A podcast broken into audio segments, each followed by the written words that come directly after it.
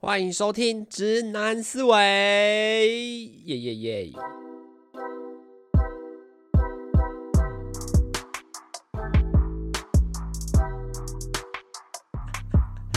！Hello， 大家好，我是主持人阿谦，欢迎回来到我们的节目啊！对，又又错过了一集，应该说礼拜三没有上架啦。为什么呢？因为觉得录得太烂了，你知道吗？其实我在 F B 有发文说，哦，就礼拜三不会更新哦，因为想不出主题。这个当然是一部分的原因啊，但是其实实际上是我礼拜三真的有有有录音，是音档还在，只是。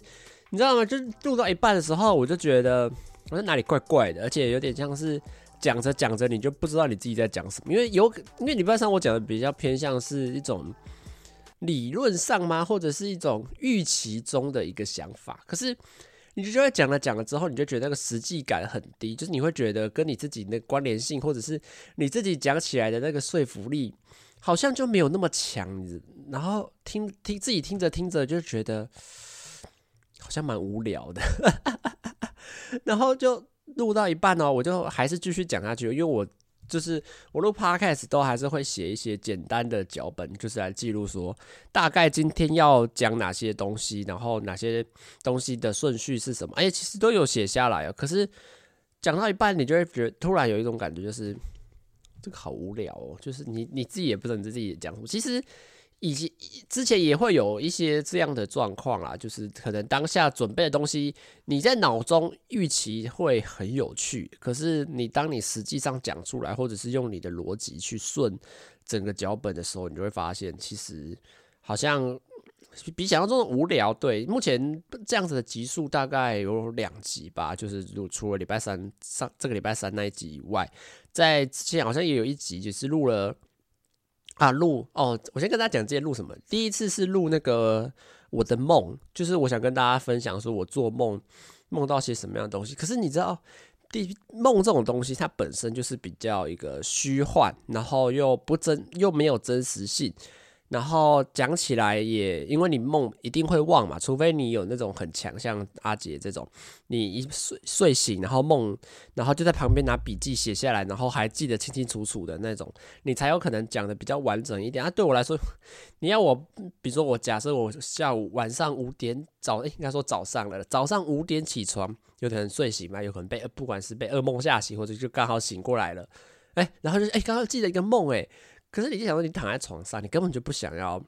比如说开手机，然后在备忘录花个可能五到十分钟把它打下来，然后或者是你要拿个笔把它记录下来。哦，太，你知道超级累的，你躺在床上哎，你怎么会想做这种事情呢、啊？所以其实很多时候那一次在准备的时候，就其实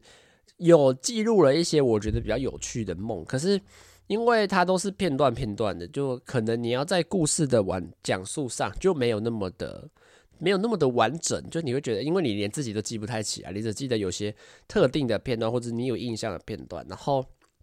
在分享上你会觉得、嗯、你自己到底在讲什么，然后然后你感觉你是在说故事，你不是在分享一个。分享一个事情，然后你你的故事也不一定有趣，因为梦不一定都有趣，我只记得有些特别的嘛。所以我那一次就觉得讲着讲着就就有陷入一个迷茫，你知道吗？我到底在录些什么东西？我到底在讲些什么东西？就是我觉得，呃，对我来说，我自己做的梦是有趣的。可是当我想要把它做成这种具象化，或就用说故事的方式，用嘴巴上把它说出来的时候，哎。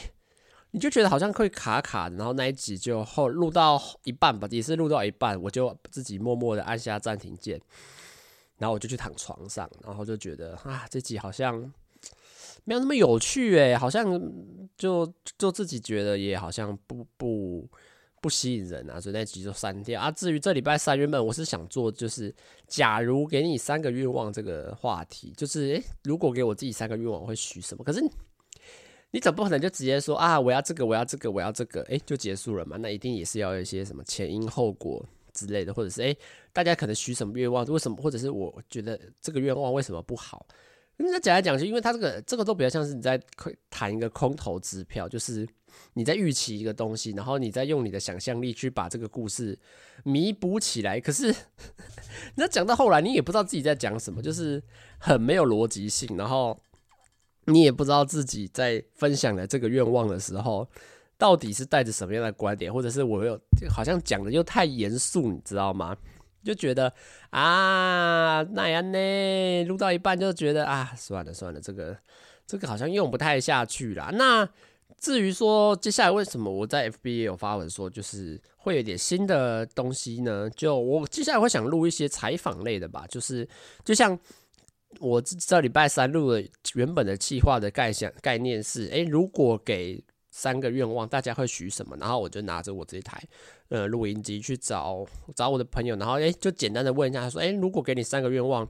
就是现在给你三个愿望，你会想要许什么？然后来去讨论一下，来说来讨论一下说，哎、欸，大家的愿望大概都会是哪些？我觉得这题材是有趣的，啊、只是还没有做，可能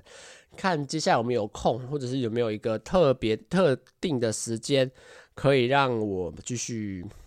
试试看这个东西，就是去拿这个录音机去访问别人，然后简单的回答，然后在最后的时候就自己再用在房间里面把这个结尾或者是开头的一些想法把它录掉，然后接串接起来变成一集，有点像是采访别人这种有趣的问题的一个集数啦。那就再等大家再等等看吧。所以礼拜三这礼拜三就没有上，下礼拜应该是会继续吧。当然，你说灵感枯竭是不是一个问题？其实是啦，因为最近生活真的是比较偏忙碌，一到五其实都生活都是很固定，比如说礼拜一、礼拜二上班啊，礼拜三、礼拜四、礼拜五都在上课啊，一到五晚上开Twitch直播啊，然后可能礼拜六、礼拜天偶尔就天气好的话会出门。为什么说天气好呢？因为台北已经下三个礼拜的雨了，就昨天原本也要出去玩，然后原本不是出去玩了，去走走，去比如说去想说原本想说要去呃东区吃饭，可是我都搭公车到景美捷运站咯，都已经踏到那个捷运站的门口了，我就想说哦，雨真的很大，然后我这个天气我真的要出门吗？我真的到了那边我真的会开心吗？所以我就搭公车到了景美捷运站，我就默默的就去旁边吃牛排了，因为觉得第一个是下雨就你就觉得很麻烦啊，对啊，因为台北已经下了可能已经三个礼拜了吧，虽然中间中间可能有短暂一两个半天有哦，好像没有雨，然后也出一点点太阳，但是实质上都还是阴天跟这种下雨天的天气，就像现在外面可能现在雨暂时停了，可是天气还是很阴，而且地板也都是那种刚下过雨大雨然后很湿的这个状态这样子，所以其实就一整个礼拜没有特别在干嘛，你知道吗？就很普通很平静，因为一直在做重复，也不是一直在做重复的事情，就是路就是这样一直慢慢往前走，慢慢往前走。可是就没有一个什么特别遇到一个什么有趣的事情，或者是哎、欸、去玩了去一个什么样的地方，看到一个什么样的新东西，然后有刺激到我说哎、欸、可以做一个这方面的题材，就就会比较有点设限呢、啊。因为生活如果趋于这种稳定的步调的话，其实就会很少了一些那种创意或者是一些灵感上面的。的激发啦，所以在想题材上真的最近就真的呃比较困难一点啦，当然也是因为在你可能在一个受限的环境下，你可能你的灵感本来就你可能有在想某些事情上就不会有这么多突发的创意或者是想法，就觉得哇是不是要想办法挤一点新的东西出来，或者是要改变一下这个呃节目企划或者是写脚本的模式。当然呃，这种访谈类的吼，最近又会持续下去，因为我最近有问一个学妹说要不要，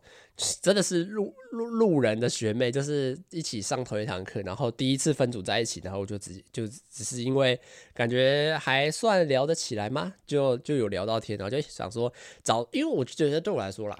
跟这种不认识不太熟的人做访谈，其实是一个我很想要做的事情，因为你会了解到，因为有时候你跟你朋友聊天哦，其实你有时候多少，比如说像我找 Tim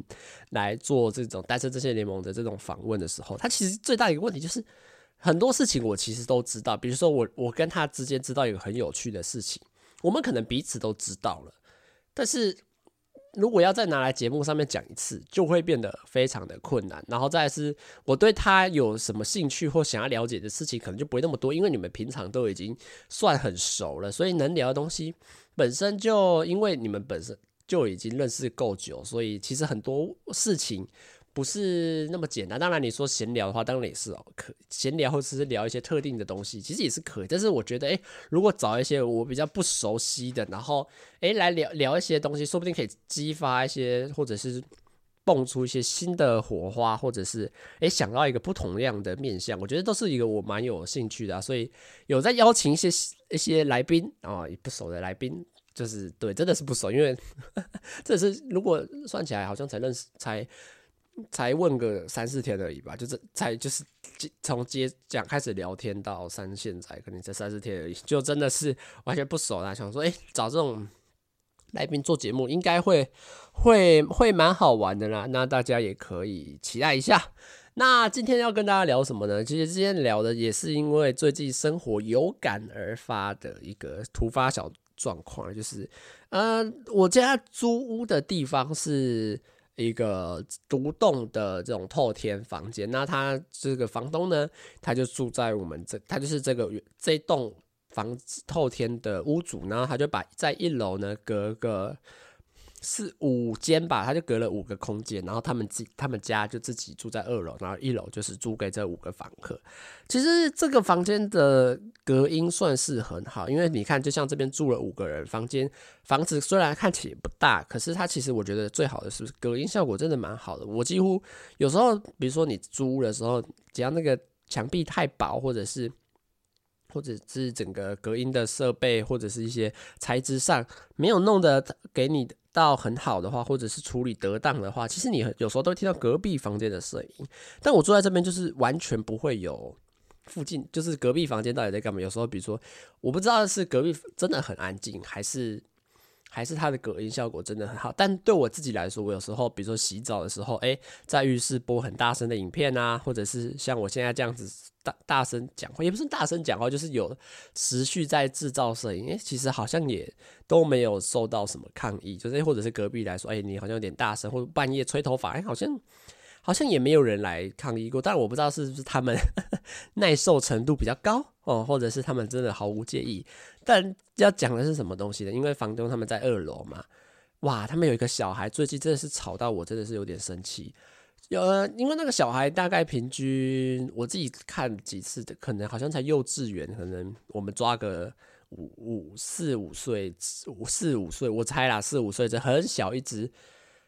他就真的很吵。他的吵不是指吵闹，是他很喜欢，他很爱跟，我不知道，应该也不是说很爱，很会跟他妈妈鲁小，就是他在只要他在家里的时间，只要。他我不知道他们家那那个房东内部到底是什么样的状况，只是他们他就很容易听到他的哭闹声，有时候去上学的时候就开始在那里哭闹、大吼大叫，或者是有时候晚上就可能有不也不知道原因，为什么就大吼大叫。然后他妈妈也很凶哦，他妈妈那个房东整个就会对他儿子大吼大叫。那至于为什么最近特别生气呢？好，因为之前可能。比如说早上上学时间，他可能要去幼稚园，可能七八点嘛，然后他就跟他妈妈有点摩擦，一个四五岁的小孩哦、喔，就开始不爽他妈妈，然后就直接在原就是开始在大吼大叫，然后那边哭哭超级大声，真的是很大声。所以早上有时候七七八点，你就会听到，虽然那时候已经醒了，可是你还躺在床上，你想赖床的时候，你就听到那个那那个死婴死小孩在那边哭，就觉得真的很烦，你知道吗？但你会觉得啊啦，因为。毕竟这种噪音的问题它其实已经在一个合理的范围，对我来说、啊、可以接受的范围，四五点嘛，欸、不是四五点啊，七八点就已经是一个呃，我觉得是可以接受的，因为你不是什么太太晚，半夜十二点或者什么时间之类在那里叫嘛，然后七八点好啦，就就就先这样吧，反正小孩第一个你会想说哦，他就他就还小嘛，可能他们家呃就管教也还没有做那么好，或者是这种。教养的部分，所以你就就还是会有一些摩擦。但我觉得小孩嘛，本身就是如果在情绪表达上不太稳定的话，本身就是都一定是用哭闹来来吸引注意力，或者是表达他的不满嘛，对不对？好啦，七八点好啦，就被吵一下，应该还可以吧？哦不，前几天哈，我我就那边听五点半，哎、欸。早上五点半在讲，为什么早五点半？因为我就我被吵，因为我真的是被吵醒，然后起来看手机。干五点半，那个小孩不知道为什么五点半在那里哭哦，我就觉得很烦，而且他是哭，他的哭不是那种哇哇哭，是他边哭边叫，他一边啊那边哇，真的是很，而且就很大声，我就真的被吵起来。我想说现在是怎样？天外面天都还是黑的，然后打开手机一看，五点半。哎、欸，真的是很烦，你知道吗？怎么会有人五点半的时候在那边大吼大叫？然后，然后我也不知道他爸妈到底在干嘛，就我们的房东不知道到底干嘛，然后也也没有想要制止之类的。然后他他妈妈就在那边继续在那边大吼，我就我是有听到他大吼，可是我觉得他妈妈也有一种现在才五点半，他他也不好意思大吼，可是。那个小孩就真的在哭了，哭闹了，可能十分钟。我想说，这个时间点真的冲他小，哎、欸，你你你说七八点这种，呃，大家可能偏向正常的作息，比如说早上七点、早上八点到晚上十点这种比较合理的时间点。好啦，你哭闹，我觉得还没有关系。可是，哎、欸，五点半在那边哭、欸，哎，这个小孩到底是怎样，或者是他爸妈到底是怎样？到底是在干嘛？然后我就真的是被吵醒。重点是你吵醒之后，他又不是说啊那种呃突然的声音，像嘣，或者是呃突然发生一个意外，哎呦，你被吓醒之后，哎、欸、就没事了，哎、欸、没有哦，他就真的在那里哭了快十分钟有吧，然后就在那边一直哭一直叫。然后重点是我最气的就是他爸妈也没有想要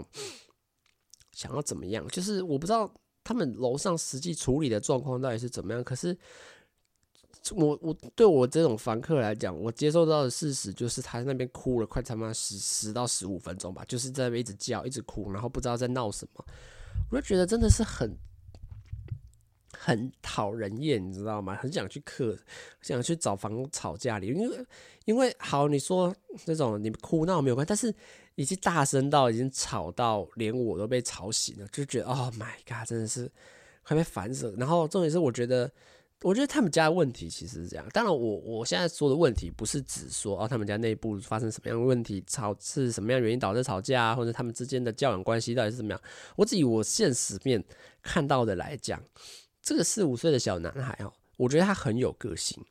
就是因为他其实因为就看他们住楼下嘛，所以通常出入的时候你都会遇到，或者是有时候他他阿公阿嬤也会来嘛，来来的时候可能就会带他在这个他们家门口放风一下嘛。那个小孩就很有个性，我说那个个性就是他很有自己的想法，就一个四五岁不太也不太会讲话，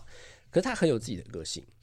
他就是会玩自己想要玩的东西，然后不太想理他阿公阿嬷，就打他阿嬷就说哎、欸、这个不行不要碰，他也不他也不屌的，他就是想要玩什么他就自己去，他就会一直想要玩下去，那管他脏不脏管他什么，就是他当然我就说对我来说他阿公阿嬤是有点我对我来说有点保护过头啦，因为他就什么他他阿公阿嬤就说什么都不要碰，就是这个很脏啊，这个会夹到手啊，这个会打到，我就觉得哇对小孩来子来说有点太太太 over 了啦，因为小孩我觉得小孩本身就是应该要你让他多方尝试，真正危险的才不要碰，比如说火这种东西才才不要碰，可是你说这种东西脏或者是呃这个这个东西有危险，我是觉得只要没有到会会真的出人命，我觉得都应该要让小孩多方尝试，因为大家都说嘛，初生之犊不畏虎，你要让他玩过之后才他才知道说这个东西是危险，这个东西真的不可以碰，因为他有一定的一定程度的危险。当然我觉得这个也是一个小问题，然后我说他很有个性就是指他很喜他很有自己的想法，或者他有自己的领地感，就是他自己想做什么就没有人管得着，除非他阿公阿嬤就直接说这个不行，这个或者是有人拍他小手之类的。我自己观察下来，他才知道才停，要不然他就是一个很喜欢自己找东西。所以那时候我听他阿公阿嬤在那边讲说啊，你这个小孩怎么那么难，这么这么好动，这么难，我都觉得没有，这只是小孩子本身还有自己的主见去。去做他自己想要做的事情，就没有，而且你大家不要想他就是一个四五岁，真的是连可能说话都也还没有讲很成熟的那种。好，这时候就讲到他妈妈，我就觉得就是我们的房东，我就觉得真的很怪，你知道吗？就是每次的、喔、你永远听到的就是在大吼大叫，他妈妈就是一个标准的大吼大叫，我就觉得哇，这个这个真的是很痛苦啊。当然，我现在说以我来说的痛苦就是。他真的就是一直在凶小孩，他就那你就有时候你躺在我躺床上，或者是我坐在房间，你就听到很大声的他妈妈在那里大吼：“不行，不可以，快点给我吃！”而且是大吼，为什么我说大吼？他在二楼哦，隔着墙壁，隔着我的这个一道门哦，或者是就声音都可以从二楼传到一楼。你觉得这个声音会有多？说不是大吼，我觉得会有点太太太低估他了，真的是很大声、很生气的。而且重点是每次都这样，因为我觉得你说真的要凶吼。没有人会那么凶再教一个四五岁的小孩，因为他就真的，你凶他，我觉得啦，真的是会对他的这种童年来说，真的是会造成一个很可怕的阴影。因为，因为为什么会说每次都凶？因为我从来没有听到过他爸他们好好的沟通，永远都是快点给我吃，不行。就是就是一直都是这种很严厉的语气，而且是很大声的。然后我就觉得他妈妈是不是很没有耐心在教这个小孩？我就觉得这个小孩真的是从小就接收到这种超大声的谩骂，而且感觉上对我来说，每次听到永远都是一个很不好的语气在在在跟他们沟通。我就觉得这个他是很没有耐心，没办法忍受他儿子在那边在那边闹，或者是在那边好好的跟他沟通。我就觉得哇，真的是。真的是一个很很，我觉得是往一个很不好的方向走，因为没有耐心这个事情上再带小孩，我会觉得是有点是有点小小担忧的啦。那那我再来就是说这个小孩，这个小孩也很有个性。通常一般的人齁，被爸妈骂，你可能就会安静嘛。就像我自己小时候，只要被我爸妈骂，我第一个都是我会先安静。可是我安静两个点啦，小时候是因为很害怕，小时候就觉得哇。爸妈好凶哦，我我不要不要讲话好了，就乖乖的在那里发呆，然后也不也不抬头，这样就一直低头这样子，然后就给他就听他骂，然后很伤心啊。长大一点就是也是一样站在那里不讲话，只是我就看着我妈，然后想说这个他到底在讲什么样的东西，这个当然是不一样。可是这个小孩四十五岁的小孩哦，他有个性倒是。他妈妈凶他一句哦，他会吼更大声的回去，就而且他吼他吼回去哦，是用哭的、用大叫、用尖叫的，所以你有时候你就听到他们这样一来一往，就是他妈妈一直吼他，一直大声的凶他，然后他儿子也不怕哦，他儿子就是继续哭、继续闹给你看，所以我才说为什么会持续十到十五分钟，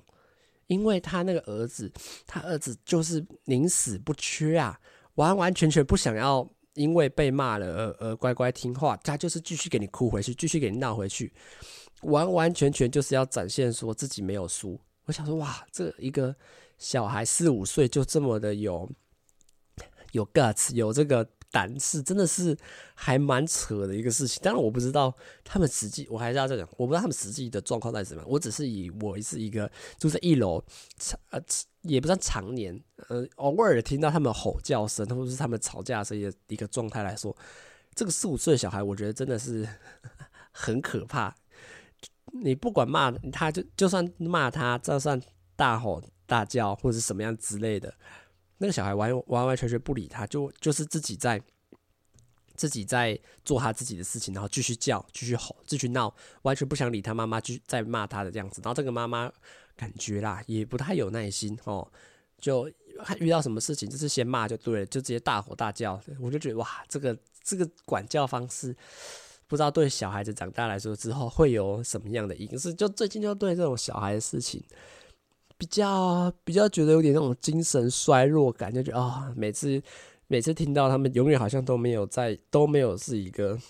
好的相处模式，永远听到的都是大吼，妈妈在凶他，然后儿子就继续尖叫跟继续哭回去，就觉得哇，身为一个房客，真的是听到这种东西，真的是会觉得有点烦，有点烦，你知道吗？所以我觉得小孩这种东西，哦、我有讲这种东西，好啦，我觉得小孩这种生物哈，我觉得在管教上面真的是一个。比较相对来说，到底要怎么教哈，真的是比较困难的啦。因为当然你说这种。每个小孩的个性上，其实本身都不太一样，我觉得这当然合理。但是我觉得教育就是就是要让这些不同的小孩达到自己最适应的状态跟平衡啦。嗯、呃，我觉得这种不管是严厉或者是这种慈母式的教法，你就会你都多少都会有不同的影响嘛。毕竟很凶的话，小孩可能长大叛逆一点啊，或者你是慈爱的方式去教的话，可能两种方向的小孩就继续给你皮嘛，因为你不凶他嘛，哎，不然就是哎、欸、长大他也觉得他妈妈很温柔，哎、欸，他可能自己个性接下来也会往好的方向去好转嘛。所以当然不同的，我相信教育的方式是可以去改变的。这时候我就想讲那个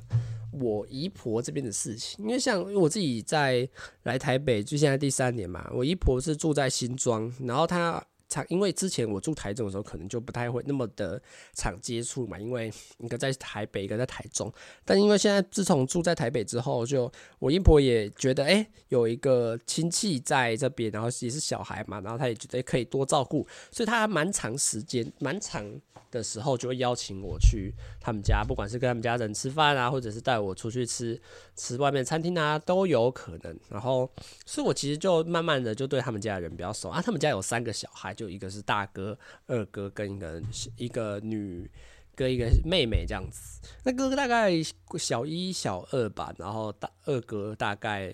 好像中班还是大中班还是大班，应该中班而已。然后再一个妹一个妹妹也是年纪比较小。我觉得他们家的问题比较有趣一点，就是他爸妈很忙。就是他爸爸好像整天也都在外面上班，这样假一个礼拜休一天，然后他妈妈也是整天都待在外面，所以他们两个三个小孩其实，呃，除了平常就是去学校上课嘛，然后下下课去补习班嘛，然后补习班下课，呃，再有阿公阿妈去接回来嘛之外，可能就就都相，我觉得他们比较大的问题是相处时间比较少。然后就变成是他阿公阿妈在就我姨婆在他们在教嘛，然后他们其实最后会衍生出来一个问题，就是他们觉得小孩很吵，就是因为第一个他们生了三个嘛，三个然后有两个男生，你说家里小小一个家里塞了三个小孩，当然势必是一定会很吵，因为小孩本身就是比较呃精力旺盛嘛，然后比较爱讲话嘛，然后打打闹闹我都觉得还还 OK， 但是我觉得。呃，几个比较严重的问题啊，我自己是有看他们这样子下来。第一个是，因为平常都他，比如说我，因为我去的时候通常都是平要要么平日晚上，要么假日晚上嘛。然后哎、欸，就算这个时段哦，可能他妈妈也是一整天都待在待在店店里面上班，然后他爸爸也可能一整天都在外面，所以其实整个家里就是两个老老人在顾。那两你觉得老人能老人能顾些什么样的东西？因为我觉得理想中人应该说，哎、欸。如果要这种小孩子的教育的话，应该有比如说假日的时候一起出去玩，或者是呃平常在家里的时候，可能爸妈呃陪多陪小孩，比如说阅读什么课外读物啊，阅读一些杂那个什么绘图画本啊，然后一起一起看一些什么教育影片，我不确定，但是因为你要想说一个一个两个老人在那边，他不可能有这种能力去去做这些事情嘛，对不对？对那些对我姨婆来说，她她做唯一的能做的事情，第一个，小孩不要太不要打破，不要有危险，关在家里面，不要不要弄坏东西，尽量尽可能的不要弄坏东西，呃，有东然后煮东西给他们吃，对，所以她其实到最后就变得一个问题，就是那个小孩到底整天都在干嘛？呃，像我每次去他们家的时候，呃，要么玩平板的玩平板。看电脑的看电脑，看 YouTube 影片嘛，然后玩 Switch 的玩 Switch， 看电视的看电视。你就觉得整你好像每次去他们家里面的时候，就都在都在都在看这些 三 C 产品。然后你说好啊，那看这些 三 C 产品没有没有关题啊。可是你会想，第一个，呃，这些小孩都还小，长时间看，接下来想必我接下来的阶段就是戴眼镜，可能可能国小国可能国小就会开始戴眼镜。我觉得这个事情是很。不太好的啦，就是太小就开始接触这些 三 C 类的 三 C 类的产品，而且就是连那个最小的那个妹妹哦、喔，可能是可能也才三四岁而已哦、喔，自己就她会她会做的事情哦、喔，可能连自己上厕所都还不太会哦、喔，但是她可以自己打开电视，打开 Switch， 然后拿一个手把跟我们跟我说，来我们一起玩马里奥，她她这个事情她做得到，我就觉得哇，真的是。你你当你也不能直接现场说什么，可你会觉得哇，他可能生活在技能上面都还没有点得太满的时候，他会自己开，他可以做到的是，他可以自己开电视，打开 Switch， 然后选择选择好那些模式，然后跟你一起玩马里奥。我就觉得哇，真的是。然后二哥可能就偶尔就会看一些，嗯，大家知道 YouTube 上面的一些干片。看那些奇奇怪怪的影片，奇奇怪怪的那种，比如说要么中国干片，要么就是那种美国的一些搞笑的那种 shorts 或 TikTok 之类的，然后或者是看一些游戏的影片，然后大哥可能就在那边玩平板，玩什么赛车游戏或者什么之类的，然后就看电视，或者是看一些蜘蛛人啊什么巴拉巴拉巴拉之类的。所以他们其实我觉得他们在生活的环境下面，第一个就是比阿公阿妈照顾嘛，他们本身就没有办法给一个很好的一种规范。比如说因为对大人来说，小孩只要安安静静有乖乖吃饭，然后其实不要惹什么大问题就好。可是他们在这些前提下就会变得是，好啦，你要怎么样安静，平板给你玩，呃，电脑给你玩，电视给你看， Switch 给你玩，他们其实就会安安静静的。可是我就会觉得，哇，这个这个当然是一个在现阶段解决问题的一个很好的办法，可是你要说以长远来看的话，这完全不是一个我觉得好的一个教育方针啦。因为第一个，整天看这些平板，比如说假日好了，因为他假日可能他爸妈不像公务人员可以有一到五上班，六日放假的作息，他们都也是礼拜六可能也都要上一整天的班，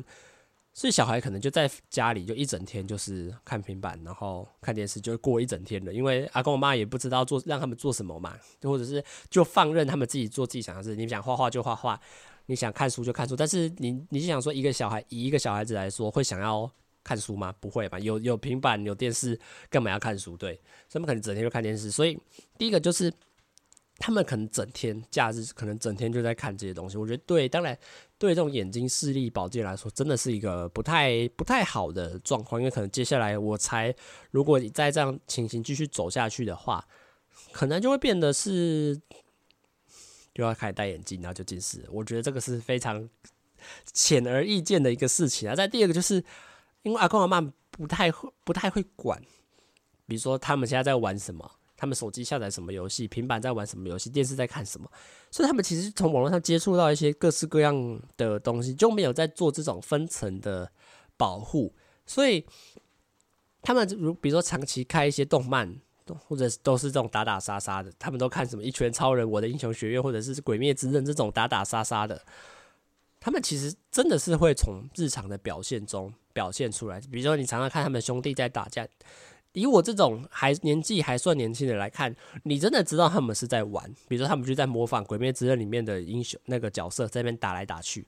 可是你就想说，他们是因为看了这个东西之后开始打来打去，然后他们打架，你也知道小孩子打架根本就没在管力道的，就是打就对了。然后一个打用力一点，另外一个就想打更用力回去。那阿公阿妈就觉得很烦，为什么小孩子要一直打架，一直吵吵闹闹？阿公阿妈就觉得很烦，你知道吗？所以我就觉得这个到最后就变一个问题，就是。这些小孩其实到到后面，他其实看的影片没什么在管的，就是都是在想想看什么就看什么，所以我觉得他们接触到很多这种不适合，不一定适合他们年纪的，可是因为没有人去呃注意，或者是没有人去呃管理这个方面，所以他可能在平常的行为表现上，你真的就会觉得可能因为看这东西之后，个性就会比较有点。受到电视上的影响，比较凶暴或者是比较好动，我觉得这个是我觉得我自己预猜测的这种可能性。所以他打在兄弟打架上面，可能因为你有时候像我自己小时候，因为我可能呃就有一个妹妹，然后我跟邻居玩，其实我跟邻居根本不会玩这些打闹游戏，因为小时候我不会看这些东西，所以我跟邻居玩其实就玩的还蛮和平的，比如说玩什么躲猫猫啊、鬼抓人啊，很少在玩这种打架游戏或者什么我要当英雄，或者是。我小时候顶多玩的可能是打怪兽，因为我会看咸蛋超人的影片。可是我打怪兽，我也不会是找朋友，然后就真的互相打架，不会啊，也是那种模拟的这种情境下，我就觉得哇，真的是真的小孩子真的是很容易会受到这些电视上面的影响。啊，在第三个就是因为他真的是平常跟爸妈相处时间真的是很短，我自己感觉啊，你说平日的话，下课接下课接送也是。呃，我我外婆在做的，或我外公或或外婆在做的，然后看他们可能也到晚上九点多、十点多才会回到家，所以他其实一整天真的是相处时间非常短。然后你说假日可能一礼拜六也是一整天，爸妈都在都在上班，可能就礼拜天一整天才有一些亲子相处的时光。可是你要想说，我这观察下一个小角度就是。你你身为一个爸妈，就是假设我自己是一个爸妈，你一到六都已经整天都在上班了，你礼拜天要多花力气去照顾这些小孩，或者是去陪小孩子玩，我觉得多少那个意愿都会减低很多，因为你会觉得我一到六都已经够累了，我礼拜六还要照顾这些小孩，真的是非常的累。而且你要想说你隔天又要上班，你都想要一个好好的休息时间，你想要一个好好的放松时间，可是你会发现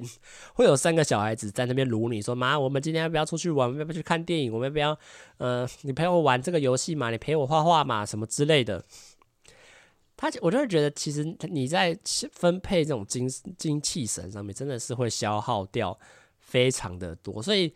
所以我会觉得哇，当然以我啊跟我阿嬤外婆那个姨妈他们讲的讲说啊这个小孩很皮啊很吵，当然我觉得这个是，可是我觉得其实最大的问题就是第一个是爸妈陪的时间真的是少很多啦，就平常的时间可能都都是外公外婆在陪，或者是在学校或补习班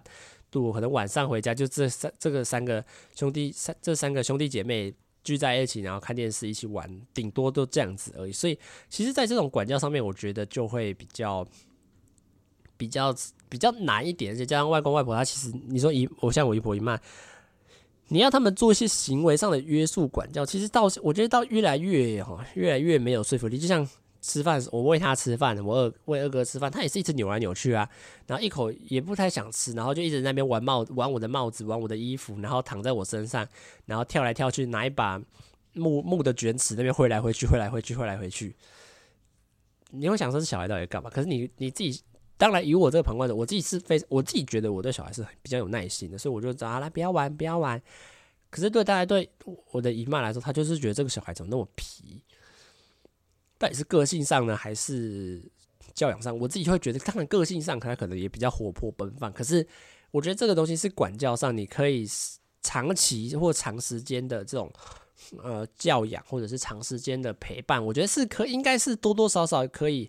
呃，去改变或者是去影响这个小孩子的一些品德或者一些性格，甚至是最基本的一些生活上的常识或者是常规，我觉得都是可以改变啊。只是我自己认为，这种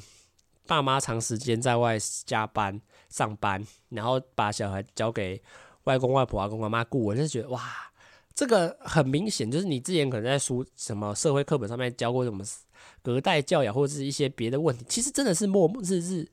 你真的是会看到看到这个影响，你会从，因为我看那个妹妹也从原本不太会讲话，到现在讲话很流利，到现在已经可以自己开电视玩 Switch。我也是看了一可能有两年之久，可是你就会觉得哇，